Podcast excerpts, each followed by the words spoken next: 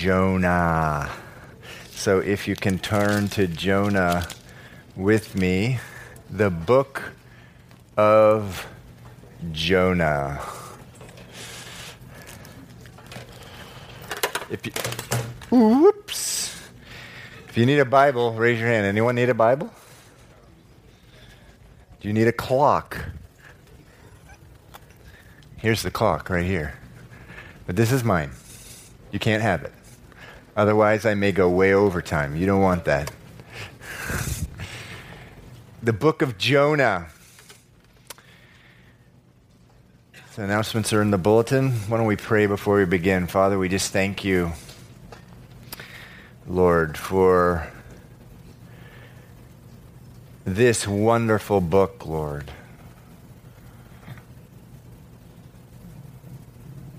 Referred to by our Lord. It's a foreshadowing of, of you, Lord Jesus, buried under the earth or in the tomb,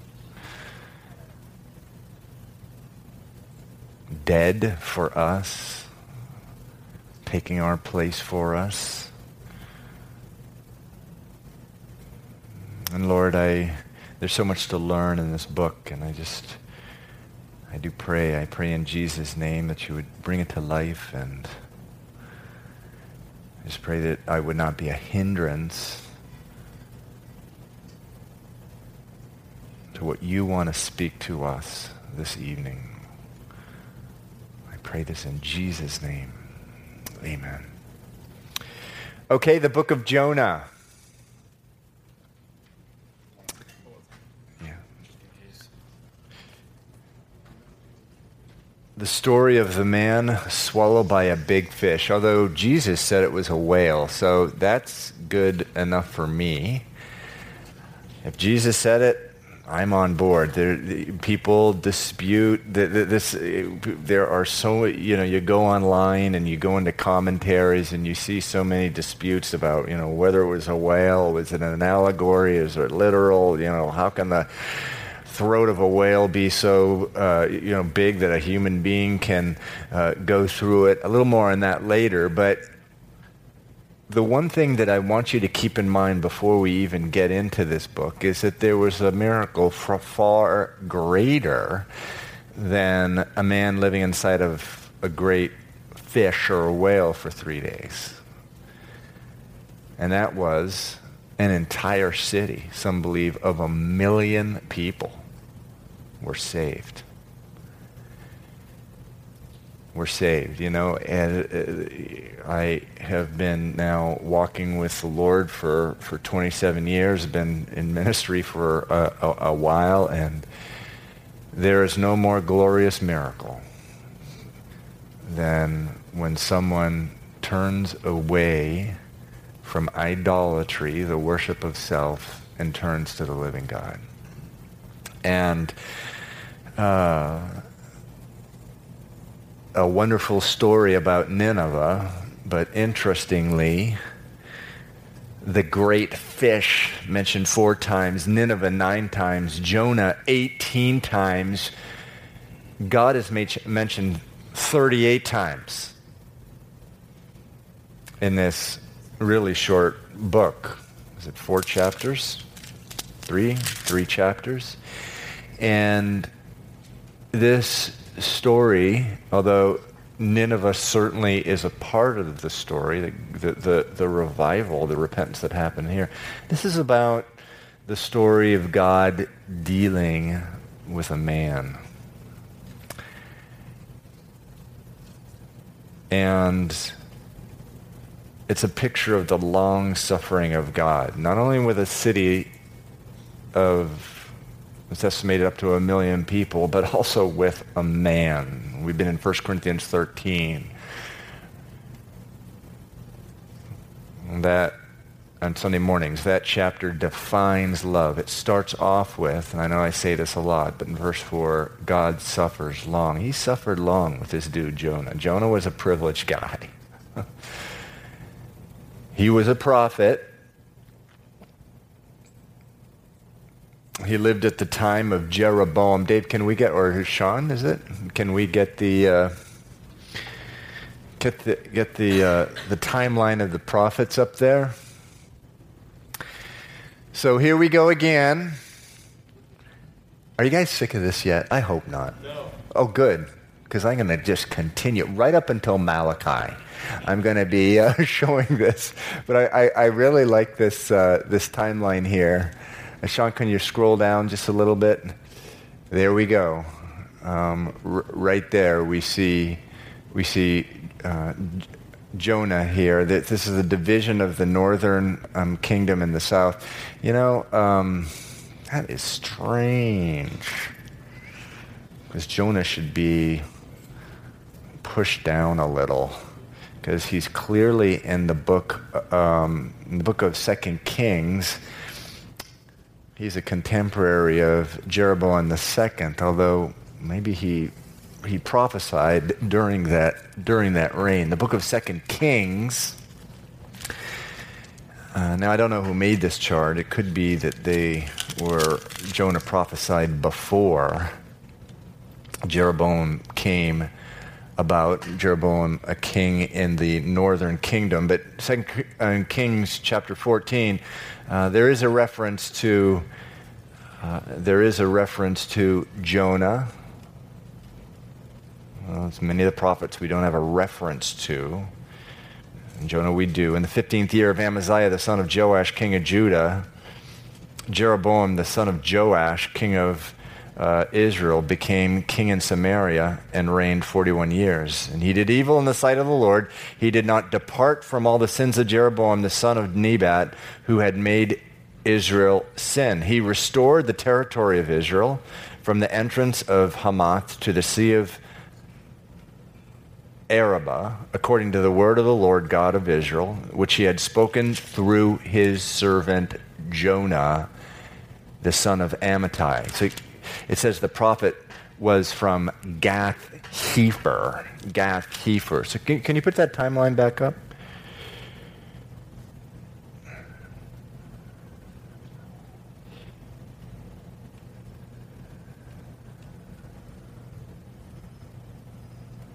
Yeah, so it, it, it, appears from Second Kings that he reigned right that during the time of uh, Jeroboam II, right there in that reign. You know, uh, we don't know for sure. It could be that the author of this timeline is, is essentially what they're saying, is they're prophesying before the time. But uh, from what I've read, um, he was a contemporary of a contemporary of Jeroboam II there. Now, we have talked about Jeroboam II uh, because um, Amos was a contemporary of, uh, with Jeroboam II too, and there was tremendous prosperity at that time. Now, most of the prophets in the Bible prophesy doom and judgment. It's interesting here that Jonah actually prophesied about the expansion of the kingdom.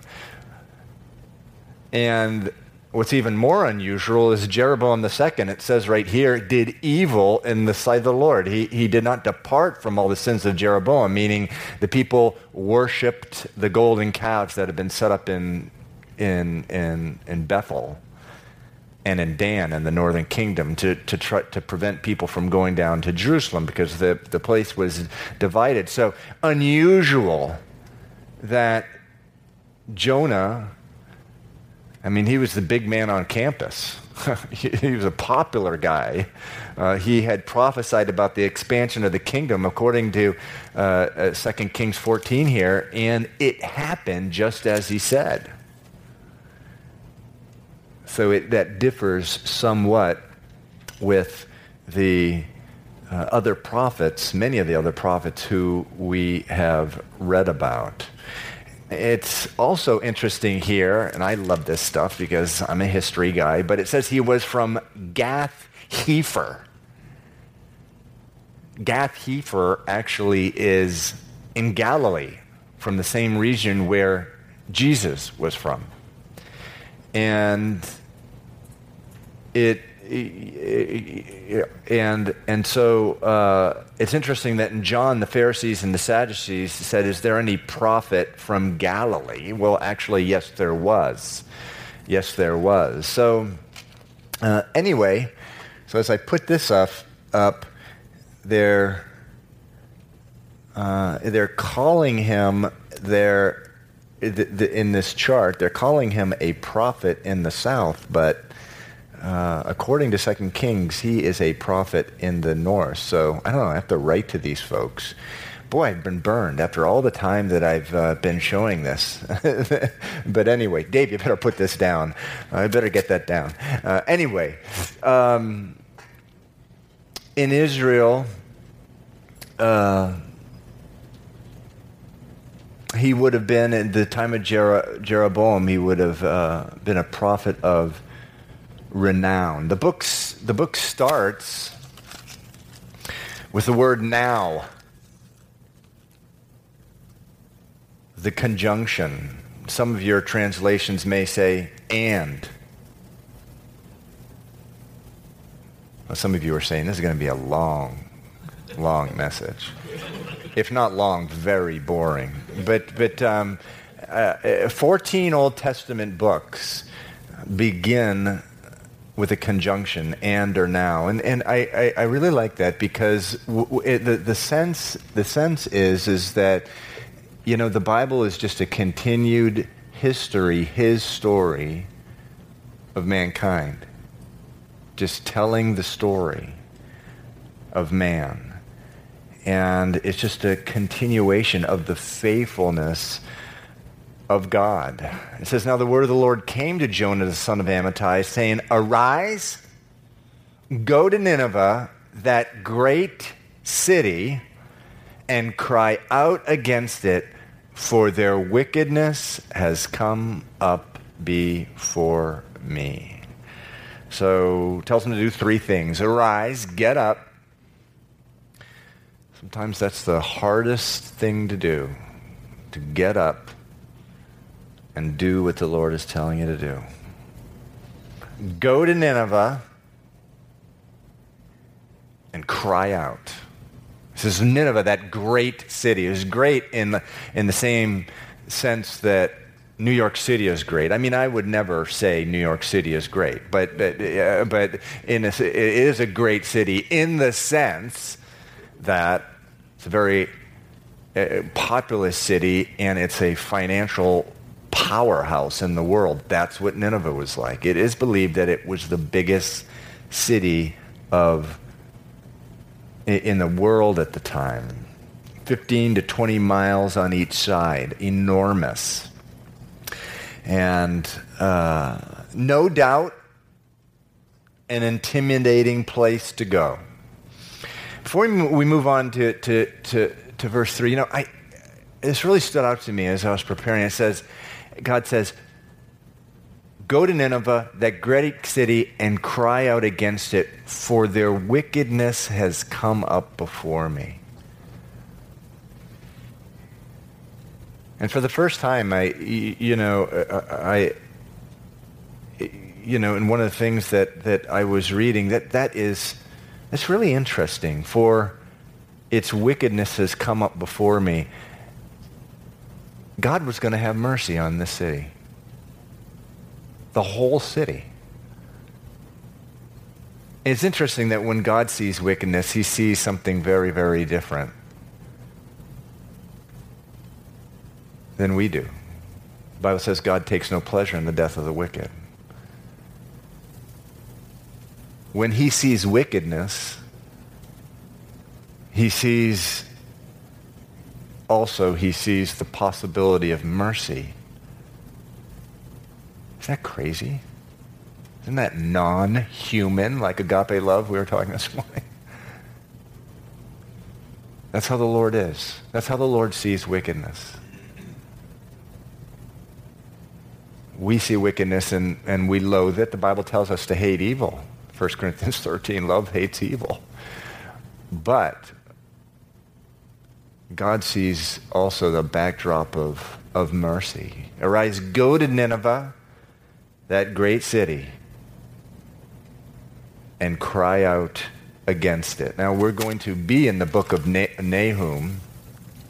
Interestingly, Nahum, it, it, just a couple books to the right, it says, you don't have to turn there, but chapter 3 says, Woe to the bloody city. It is all full of lies and robbery. Its victim never departs. Wow. The noise of a whip, the noise of rattling wheels, of galloping horses, of clattering chariots, horsemen charged with bright sword and glittering spear. There is a multitude of slain, a great number of bodies, countless corpses. They stumble over the corpses. Assyria was renowned to this very day by historians as being amongst the cruelest uh, people, the cruelest, and particularly their warriors, who ever lived.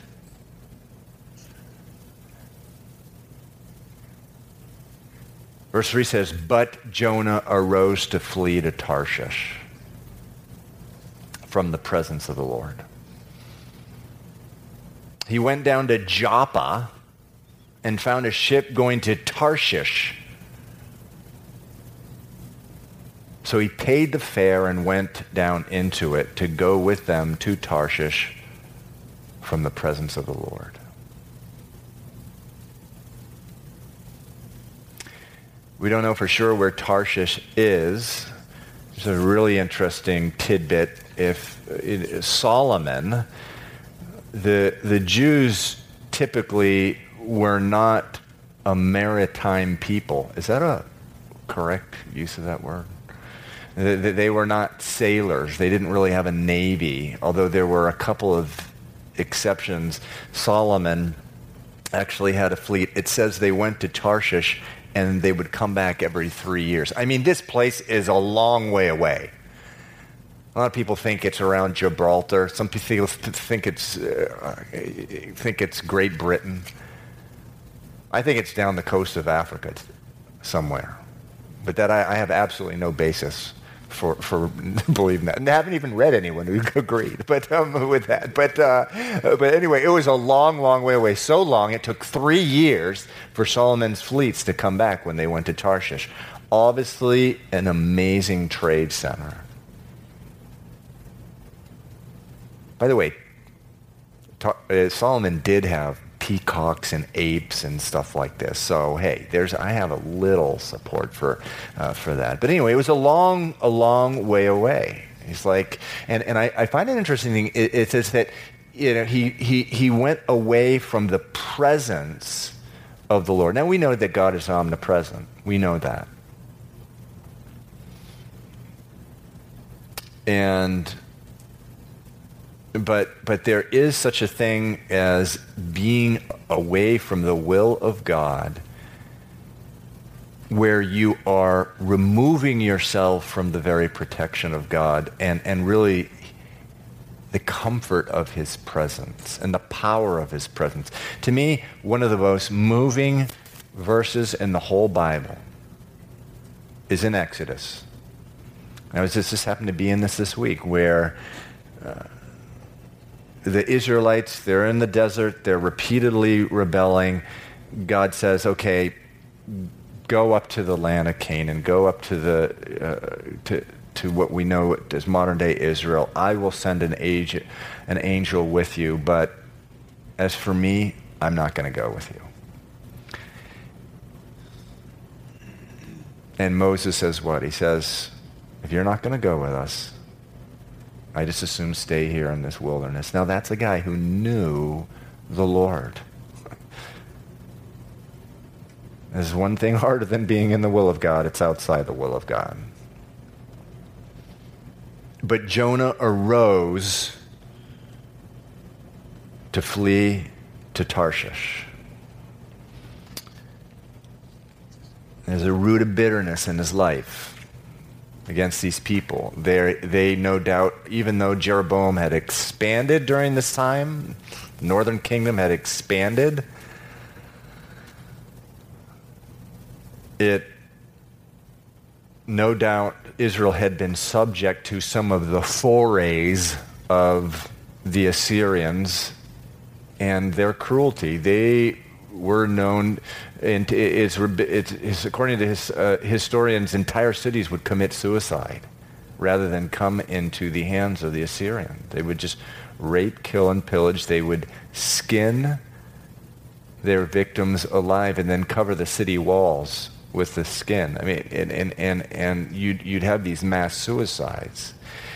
And there's every reason to believe that in some of the, the Assyrians' expeditions into Israel, that, you know, similar things that happened had, had happened, and he was like, no way, no way am I going to go there. I don't think it was because he was scared. This guy is a man of courage. I mean, we're going to read a little bit. He tells people in the middle of a storm, he tells the sailors to chuck him off into the ocean.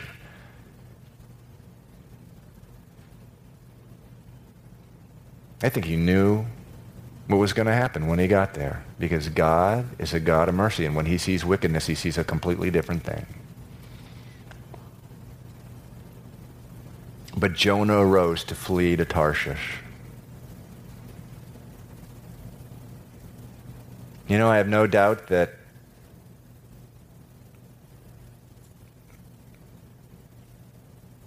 when people were, I, I, suspect rather that when people were asking Jonah, Jonah, what are you doing? Well, you know, I, I really feel like I need to go to Tarshish. I can tell you how many times someone comes to me and, well, I'm doing this or that. And I just really feel like I'm supposed to go there. And, and you know, I saw this Bible verse, and I, I think it confirms it. And, and, also, God's paying my fare. Jonah's like, he, God, all of a sudden, Uncle Louis, you know, came to me and gave me enough money that I can afford a fare to Tarshish. Must be the Lord.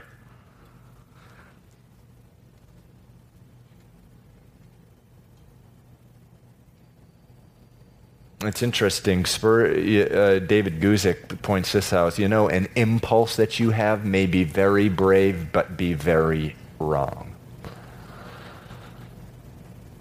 An impulse that you have may appear to be self denying, yet it could be very wrong.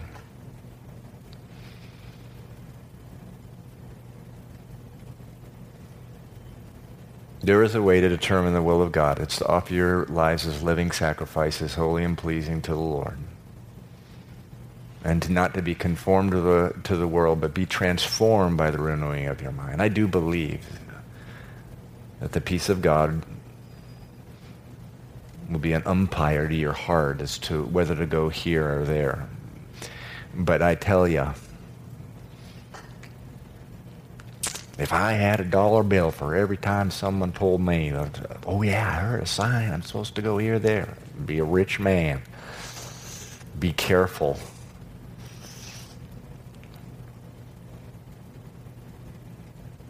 Be careful that you are not making decisions based upon feeling and impulse. It says he went down to Joppa and he found a ship going to Tarshish.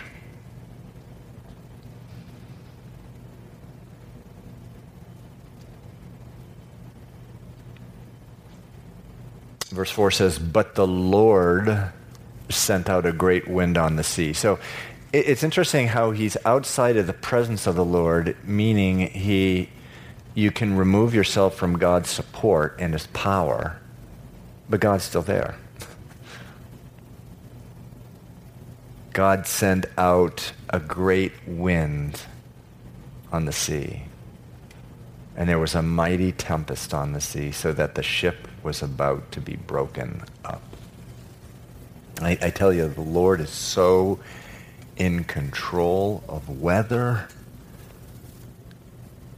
He is so in control of weather. I have so many weather stories in my answered journal. I won't bore you with all of them, but I got to tell you, Kirk and Candace's wedding. Was anyone there? Anyone here? go to Kirk and Candace's wedding? You were there? Do you remember that? okay. The wedding was outside on a beach. It was really the first wedding that I had, you know, I had ever was participated in the, you know, the oversight. Church had just begun. And it was on a Saturday, and on Thursday night, I mean, solid black for the next three days in terms, I mean, solid, solid black. 100% chance of rain all three days. And of course, they're right in the middle. And I mean, I was really anxious. I mean, I was like crying out to the Lord. I knew, I do know there's two people crying out to the Lord stronger than me, though. I, I, there's no doubt in my mind. that was Kirk and Candace. And at the same time, I, I already at that point in my life had so many weather stories of God just completely miraculously just you know, taking care of, of of weather situations. and uh, I'll never forget that the, the morning of their wedding, actually it was mid-morning, I think the wedding was like at noon, all of a sudden, just the mother of all windstorms starts. And I'm not kidding, this is not exaggeration. The wedding was somewhere down on the South Shore I, I, get Greg's Beach. That's where it was. It was uh, Pastor Greg's Beach. Is that what it's called? I don't think so. But um, uh, and literally going down 93, you literally saw this wall of black clouds being pushed away. It was amazing. Just literally going down the highway, and uh, by the time the wedding started, there it was completely clear. It, it, just incredible. And uh, although I have to say I had that shout really loud because that wind didn't die down, but the Lord completely in control of weather. He's also completely in control of fish, as we're about to see. But um, uh, uh, anyway,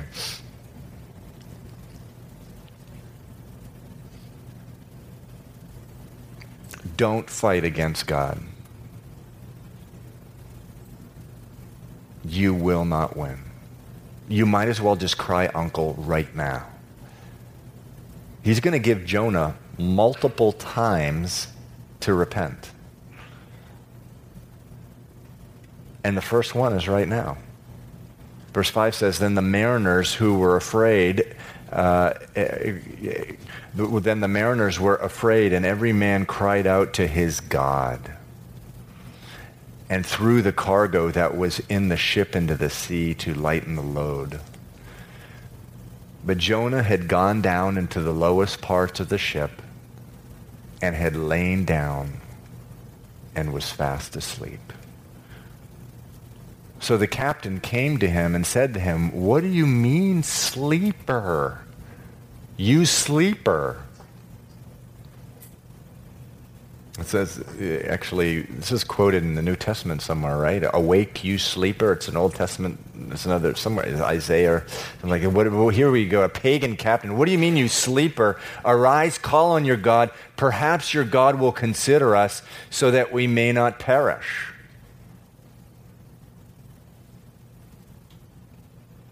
right at that point, he could have said, you know, I need to repent.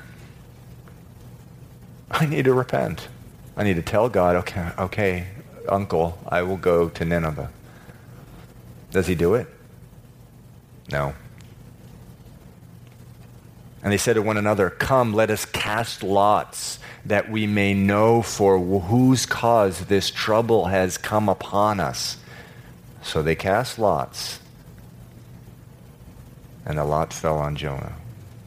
And the proverb says that every cast of the lot is in the hand of the, Lord. We have a better way, and now we have the Holy Spirit. But um, it fell on Jonah, and says they said to him, "Please tell us."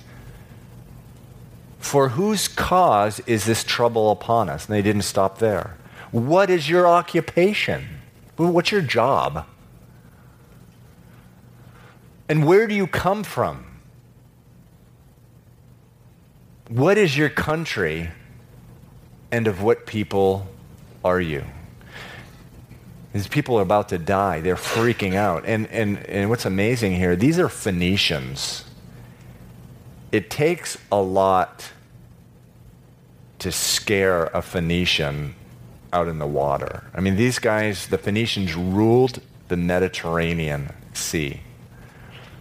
They were used to big storms. They're used to being out in big storms. And they're freaking out. And I, I grew up, some of you have heard, my, my dad literally would take us out in the boat when there was a small craft warning. There would be yachts going into the harbor, and we would be going out of the harbor like in a 16 foot sailboat. And, and, and, and we would spend sometimes half the time bailing water, you know, out of the boat. I just like three weeks ago, I, and, and, I'm completely uh, on a rabbit trail right now. By the way, I'm just warning you. But the other week ago, I, uh, three weeks ago, I had this dream, and this dream was not from God. I'll just tell you right in advance. But the, the, the, well, maybe. Hey, wait. Maybe it is. Maybe someone here can interpret it. But there was this. Wow, this really may be from the Lord as I think about it. But anyway, I was out in the ocean and there was a massive wave. I am talking like a 60 foot wave coming towards me. And I was like, cool. You know, and, and I'm, a, I'm a person who it's not beyond me at all to be absolutely terrified in my dreams. I mean, you know, I, I, can be like that, but maybe it is from the Lord, but I just attribute it to I'm so used to gigantic waves right in front of me. And uh, my poor kids, I see Grace back there. Oh my, she almost got killed one time, completely thrown off the, the boat one time down on the Cape when I took her out. Do you remember that, Grace? she's going, yes. But, uh, uh, but anyway, maybe I have a gigantic trial and the Lord is telling me ahead of me, and the Lord's just telling me, you, you can be totally cool. But, uh, but, but anyway, when the Phoenicians are freaking out, you know it's bad. And, and, and, and you know, there was bitterness here in Jonah. There was bitterness for what the Assyrians had done to to he probably had fam- he could very well have had family members, people he knew who who were killed, and Jonah was, as we said, he, he, was a very interesting prophet. That he was probably he's a popular guy. I mean, he prophesied that the nation would expand. We saw that in Second Kings, and you know, he he liked the good. He liked the good, you know, tour of duties. but he didn't like this one. And there was bitterness in his heart that made him run. run. And, you know, we saw this in the book, we saw this in Obadiah uh, last week, uh, where it concerned Edom. Edom and, and, and Israel had this, ever since Esau and Jacob, there was this, for centuries, this bitterness between them. And, and Hebrews says in chapter 12, we talked about this last week as well, it says, Beware lest a bitter root rise up among you and defile many. Your bitterness, if you don't deal with it, may cause little catastrophe in other people's lives. Because of Jonah, eh, these guys, he's about to have a bunch of people killed because of he's acting out in his bitterness. That's how bitterness is. Bitterness is a dangerous thing. Mm, and, and man, we need to take it to the Lord every day. Sometimes forgiveness is a daily choice that we have to make because the grievance again against us has been so severe. But man, you need to do business with the Lord. Remember, abiding. Jesus says, Abide in my love. How do we do that? By choosing to love in spite of the fact that love hurts so bad. How do we do it? We have to go right into the secret place of his presence and give him our brokenness, give him our pain. It's the only way. But here, a whole boat of people is about to be killed because of one man's bitterness. It can happen with your bitterness, too. I just think of the, the children that have, their lives have been ruined because of the bitterness of one of their parents. The devastation.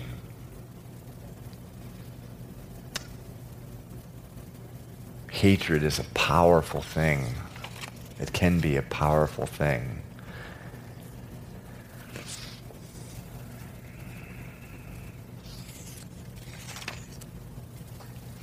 Please tell us for whose cause is this trouble? What is your occupation? Where do you come from? What is your country? And of what people are you? In verse 9 it says, I am a Hebrew and I fear the Lord. That's Jehovah. That, the capital, all caps there, Lord. The God of heaven who made the sea and the dry land. It says, Then the men were exceedingly afraid and said to him, why have you done this? For the men knew that he fled from the presence of the Lord because he had told them. He said, I was a prophet. Lord told me to go share his love with the Assyrians or go share a uh, prophetical word with the Assyrians. I said no. You know, there have been times in my life where I have been rebuked and corrected by an unbeliever. It's a humbling thing a boss, this type of thing, maybe a coworker. God's a jealous God. It says in his word that his spirit yearns jealously for us, and, and he will use an unbeliever to correct you and bring you back. And there, there's why have you done this? For the men knew that he fled from the presence of the Lord because he had told them. Verse 11 Then they said to him, What shall we do to you that the sea may be calm for us? For the sea was growing more tempestuous. And he said to them, Pick me up and throw me into the sea then the sea will become calm for you, for I know that this great tempest is because of me. He was a man of courage. You know, the people of God are people of courage. God didn't give us a spirit of fear, but love, power, and a sound mind.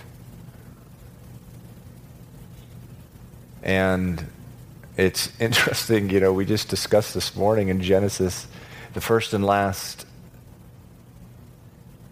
time in the Bible that the word love is used are both associated with de- death. I think Genesis 22 is the first one where Abraham goes to sacrifice his son Isaac, and then the last one is in Revelation, speaking of the saints who died during the tribulation period, and it says they did not love their own life. And, and, and here again, th- there is that supernatural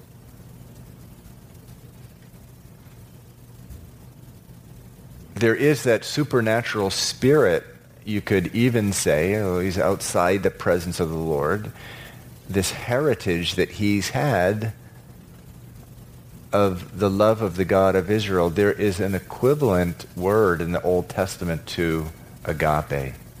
Anyone know what it is? It's important that you pronounce it correctly. Chesed. Don't say Hesed. That's not, that would not be right. Chesed. Can everyone say that? Chesed. Very good. and it's often translated loving kindness. And you see this kind of concept of chesed like in the book of, I think the book of Hosea and a number of places. It's just a completely inhuman, supernatural love Jonah knew all about that. He was about to jump in the, he was about to let himself be thrown uh, in, he, he actually offered himself to be thrown uh, into the ocean. Eventually, of course, he was because he knew about the love of God. But there was one thing he had going on that was greater than love here, and that was what? Stubbornness. Oh, oh man, was this dude a stubborn dude? God gives him this opportunity to repent. All he has to say at this time is, okay, God, I'll go to Nineveh. That's all he has to say. His life is preserved, so is everyone else's, but he's so stubborn. And I'm telling you, brothers and sisters, and, and I, I strongly suspect we may have a few folks here because this may be a prophetic word for you. I speak to people on a regular basis in our church who will not speak to family members. And they have just been so convinced, they're so convinced in their own mind of the unfairness and wrong that has been dealt to them. And my encouragement to you is when you encounter a person like that, is you you really question them. You just bring up the cross. And you ask them, so was the blood of Jesus not enough to pay for this person's sin against you? So that you're now having to repay them? Was the spit all over his body, was that not enough? Was the, the beard that was ripped out, was that not enough? And what is a tragedy to me, because I see, I see some of these situations, just the opportunity for revival in like a greater family is being all stopped up because of stubbornness. And, and I tell you, some of the things that have been shared to me about what family members have done, they're very, very intense.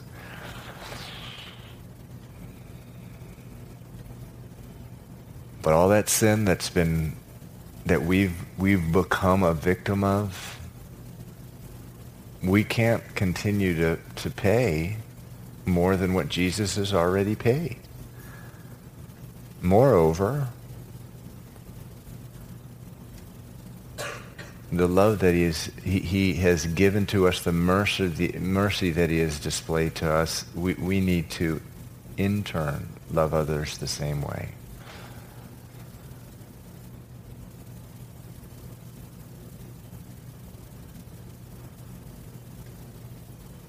So Jonah said to them, verse 12, Pick me up and throw me into the sea. Then the sea will become calm for you. Man, this guy knew God, didn't he? He just knew God. He will become completely calm. See, the prophets of God have always, you know, known this type of thing. You know, Jesus, in a word, he said to the, the sea that was raging out in the middle of the Sea of Galilee, peace be still. Immediately, the Bible says there was a calm.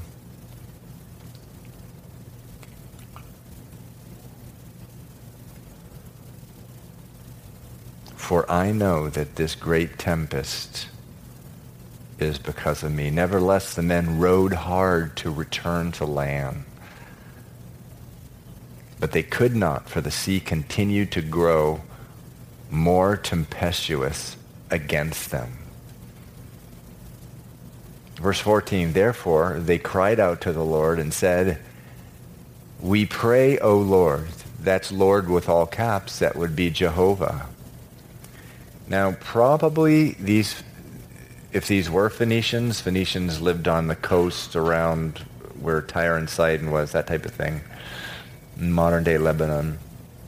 These people knew about Jehovah, but they worshipped a pantheon of gods and uh,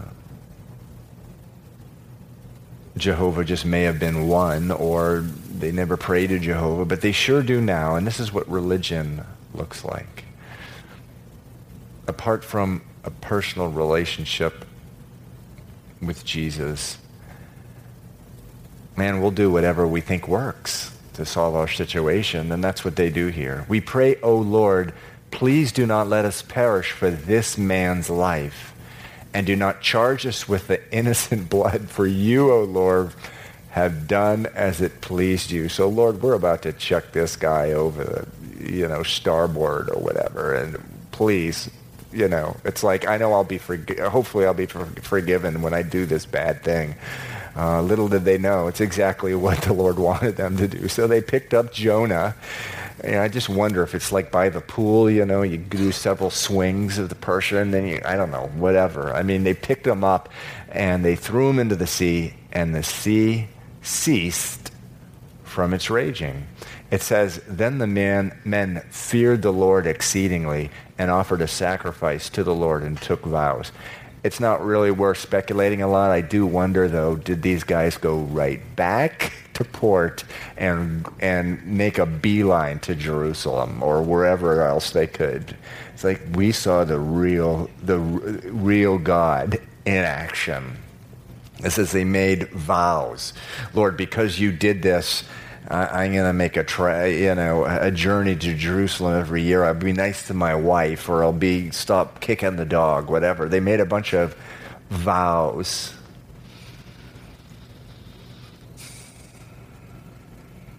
It says, verse 17. Now the Lord had prepared a great fish to swallow Jonah.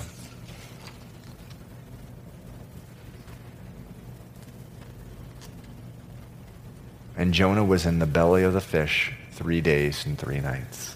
That's how powerful bitterness is, folks. I don't know about you, but if I got swallowed by a whale, I, by the time I hit the esophagus, okay, or the trachea, or whatever you call it, I would be saying, okay, Lord, I'll do it. I mean, this guy, he is stubborn. And you know, it, it is it is is a we can laugh a little, but it, this is how tragic bitterness can become. Three days and three nights, he just absolutely refuses.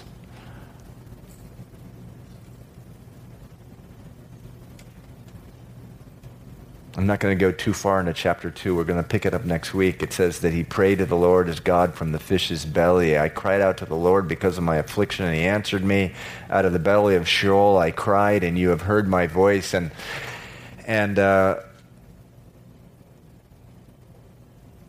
you know, the question is always uh, is this whole thing an allegory or is it literal? Well, you know, it's not written as an allegory. Jesus doesn't quote it like an allegory. You can go online yourself, and, and it is interesting that uh, there was a time, you know, when the battles about the, these issues began to uh, rage 150 years ago. Uh, that they thought it was impossible to for a human being to get through uh, you know, the mouth of a whale into the belly. They have since found out that sperm whales, uh, their, their throats can be 9 feet high, 12 feet wide, and 20 uh, feet long, plenty uh, wide enough. There are a series of accounts of people getting into whales and being spit out. You never know really what to believe. There's a very uh, oft cited one for years and years and years about a guy named J- Charles Bartley who uh, was swallowed by the whale, a whale off the coast of Falkland Islands. But then someone did a study of it and uh, de- basically debunked it. Although I read the debunking article, I'm like, okay, so, but this still has some holes in it. I, I don't know for sure. But there are ones that haven't been debunked yet. And um, here's one the Daily Mail in, in, in 1928 uh, wrote of a Mr. G.H. Hahn, a resident of Birmingham, England, who gave the following testimony. My own experience was in Birmingham, England, about 25 years ago when the carcass of a whale was displayed for a week. I was one of 12 men who went into its mouth. I passed through its throat and moved about in what was equivalent to a fair sized room. Its throat was large enough to serve as a door. So, you know, you see these things. And then the other, the other one that's consistent with all of them is they get bleached white because of the. Um, uh, the, the chemicals, the enzymes, or, uh, or whatever. But whether or not it's naturally possible or not, and I've read all of that stuff and I put it all together, and I think it looks like, to me, uh, like it is. Uh, but. Um, you know, they argue, is it too hot? How do they breathe? This type of thing. And there's plenty of stuff out there. Yes, they can breathe, but, you know, whatever. The point is, God can supernaturally do whatever he wants. He can keep a person alive. He can raise Lazarus from the dead, raise Jesus from the, the, the, the, the dead, the son of the widow of Nain. I mean, and, and he can keep someone alive uh, in the, the belly of a whale. Some people think the reason Nineveh, one of the reasons Nineveh repented was because of this bleach white guy comes into the city uh, and his eyebrows had been burnt off and his hair, and they're who is this freak? Uh, we better re- repent, whatever. But um, uh, you know, the point is, is that um, it is that God uh, kept him alive, and.